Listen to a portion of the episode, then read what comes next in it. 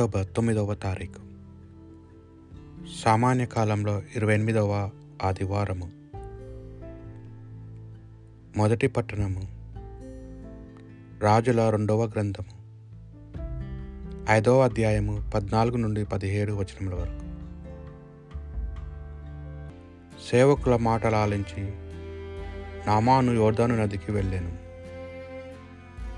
ప్రవక్త ఆదేశించినట్లే నదిలో ఏడుసార్లు మునిగి స్నానం చేసెను.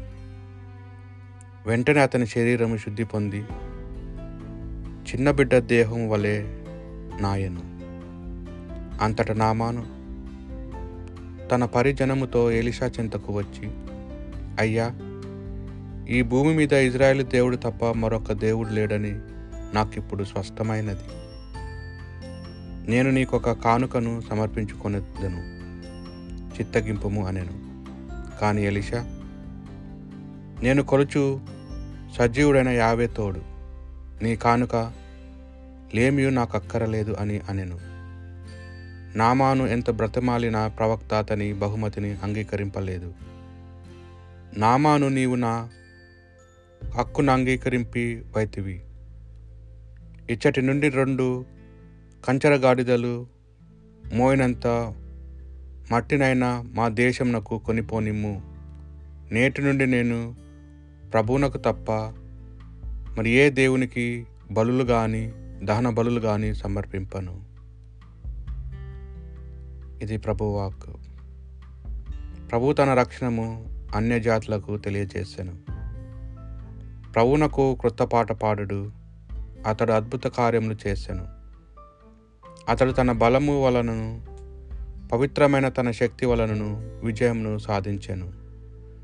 ప్రభు తన రక్షణను అన్య జాతులకు తెలియజేశాను ప్రభు తన విజయంను ఎరిగించెను. తన రక్షణమును అన్య జాతులకు తెలియజేశాను ఇజ్రాయిల్ల పట్ల ప్రేమను విశ్వసనీయతను చూపుదున్న తన ప్రమాణములను నిలబెట్టుకొనెను. నేల అంచుల వరకును గల జనులెల్లర్లను ప్రభు విజయముగా అంచిరి. విశ్వదాత్రి ప్రభునకు జయకొట్టుడు. ఆనందనాదము చేయుచు అతనికి కీర్తనలు పాడుము. ప్రభు తన రక్షణ అన్ని జాతులకు తెలియజేశాను రెండవ పట్టణము. పునది చిన్నప్పగారు తిమోతికి రాసిన రెండవ లేఖ. రెండవ అధ్యాయము ఎనిమిది నుండి పదమూడు వచనముల వరకు.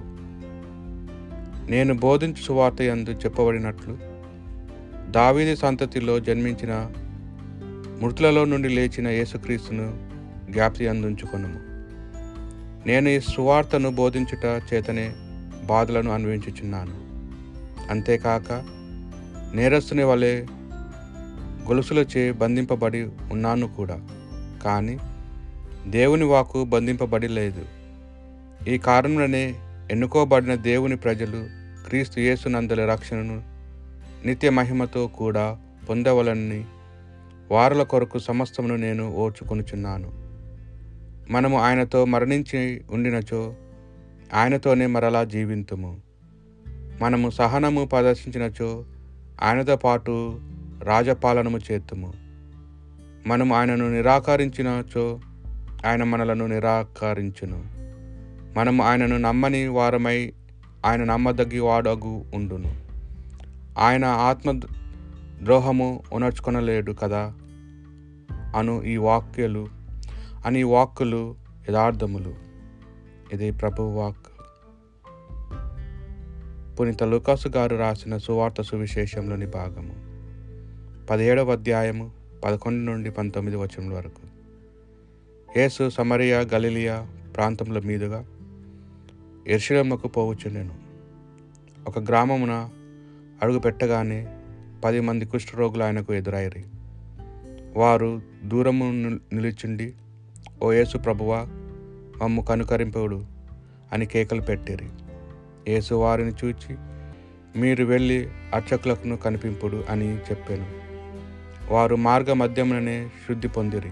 అప్పుడు వారిలో ఒకడు తాను స్వసనగుట గమనించి ఎలుగొత్తి దేవుని స్థుతించుచూ తిరిగి వచ్చి యేసు పాదముల వద్ద సాగిలపడి కృతజ్ఞత తెలిపాను.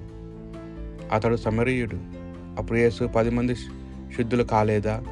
మిగిలిన తొమ్మిది మంది ఎక్కడ? తిరిగి వచ్చి శుతించువాడు ఈ విదేశీయుడు ఒక్కడేనా? అనెను.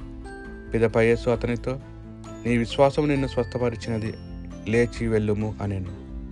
ఇది ప్రభు సువిశేషము.